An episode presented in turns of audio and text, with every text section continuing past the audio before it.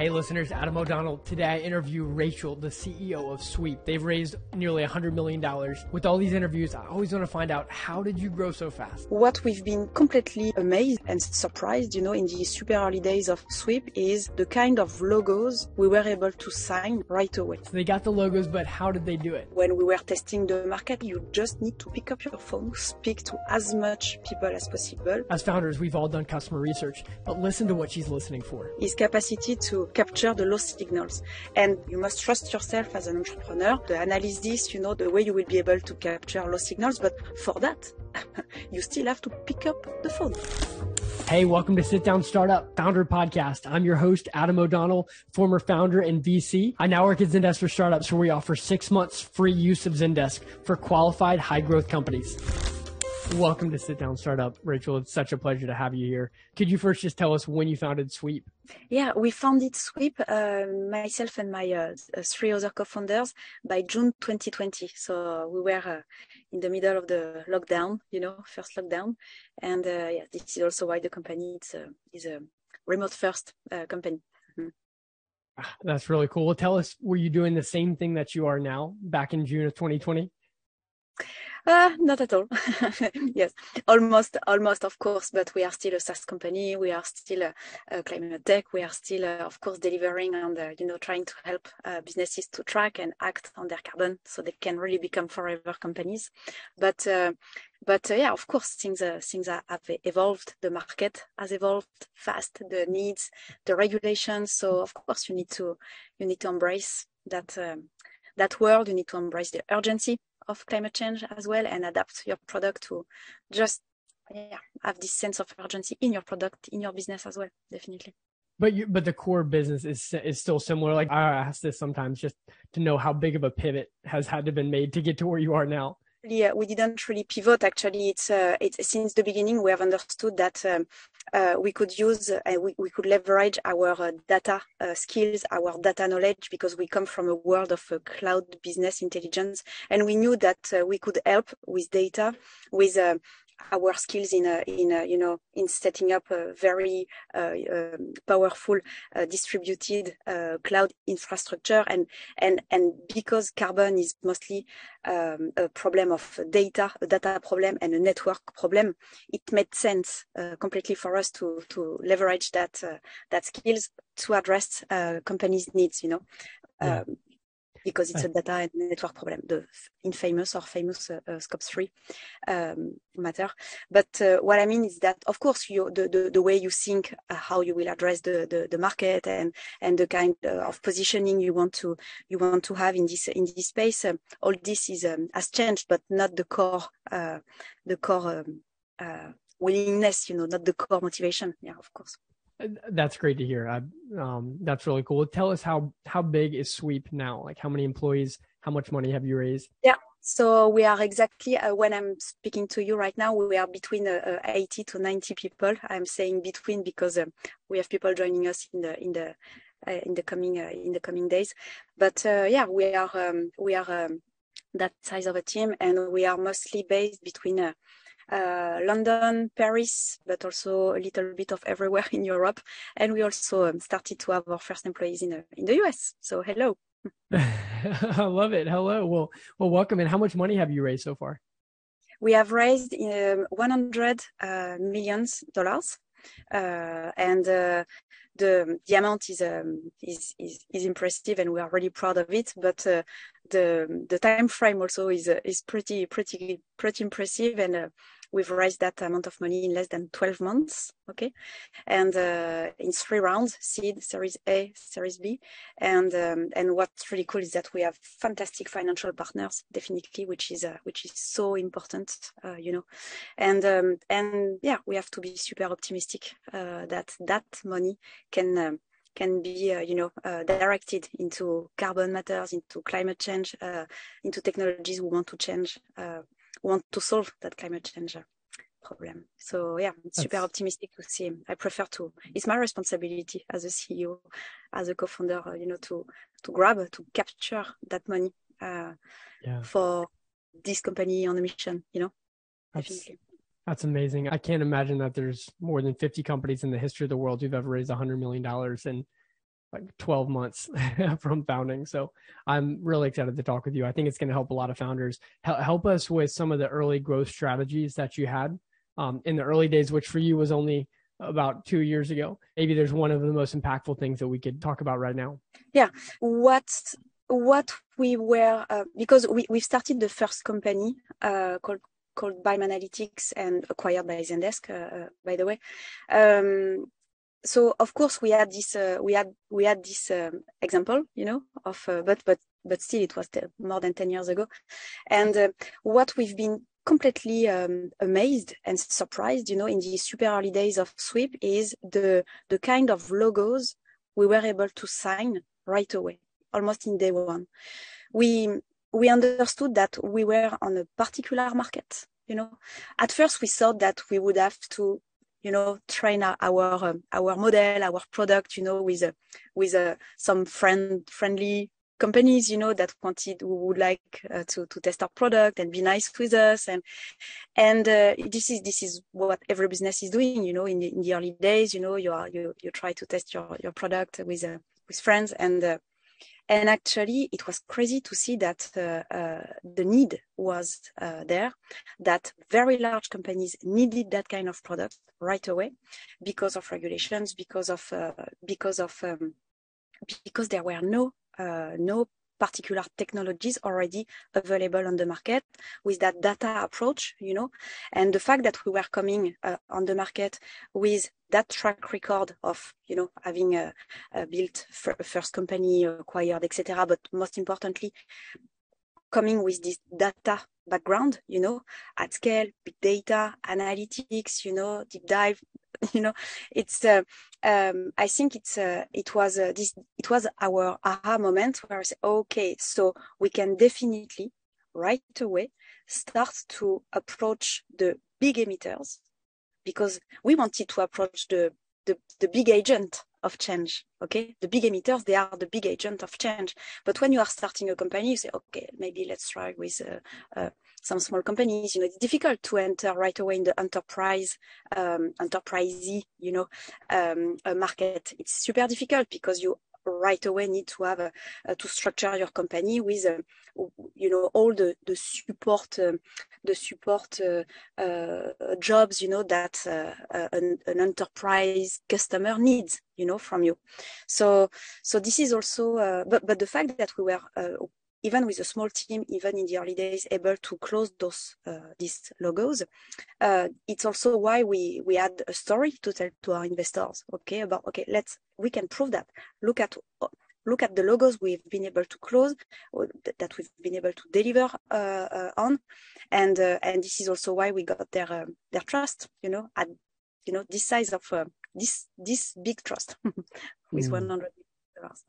This is amazing. And I'm trying to think of those founders who are hustling, trying to get those big logos in the early days, and it's maybe not working uh, the same way that it did with you. Obviously, enterprises were impressed with your track record as a founder because you had already had an exit, but it sounds like there was a lot more going on.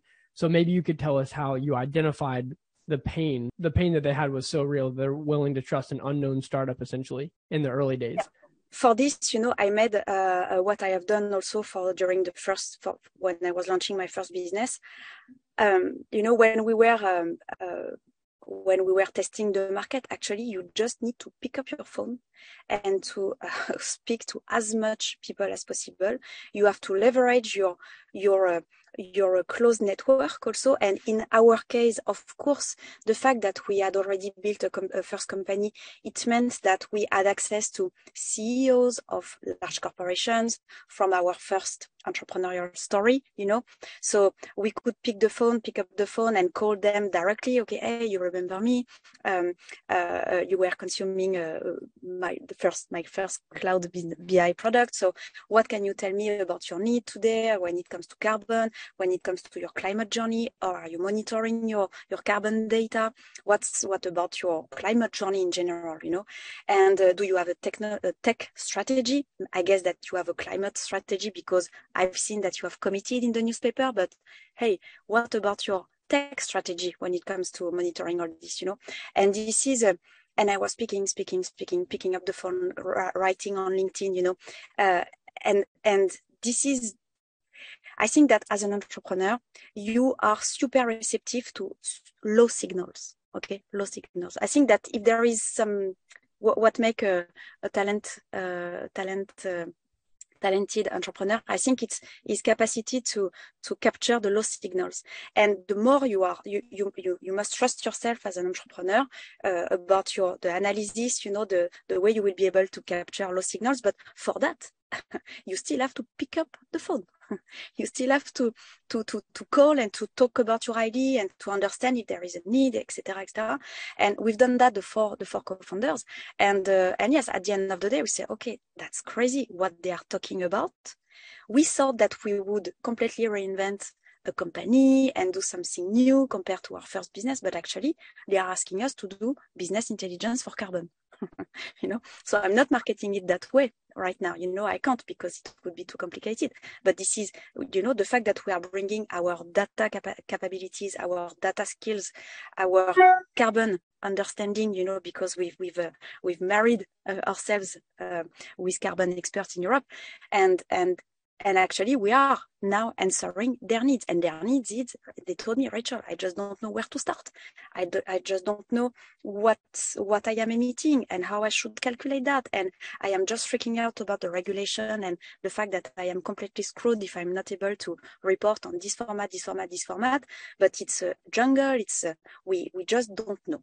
And uh, mm-hmm. and and this is when i really think that we were talking about uh, yeah connecting the dots addressing a carbon dialogue to make sure that collective climate action could happen. And when you are saying that, you are connecting companies, you are connecting a, com- a, big company with its value chain, and you are enabling everyone to assess their carbon emissions and then reduce altogether. And technology is mm-hmm. helping. Data, uh, data technologies, uh, you know, are helping, and this is what we are uh, yeah. doing. That's... But you have to pick up the phone to understand the needs. You you can't start a business just saying, "Oh, I, I want to start my business. I want to tell my friends that I am a, a startupper." Um, you you know, it's a, you need to understand a need on the market. You yeah. know, you need to even if it's a low signal, but uh, you must be sure that you are addressing a need.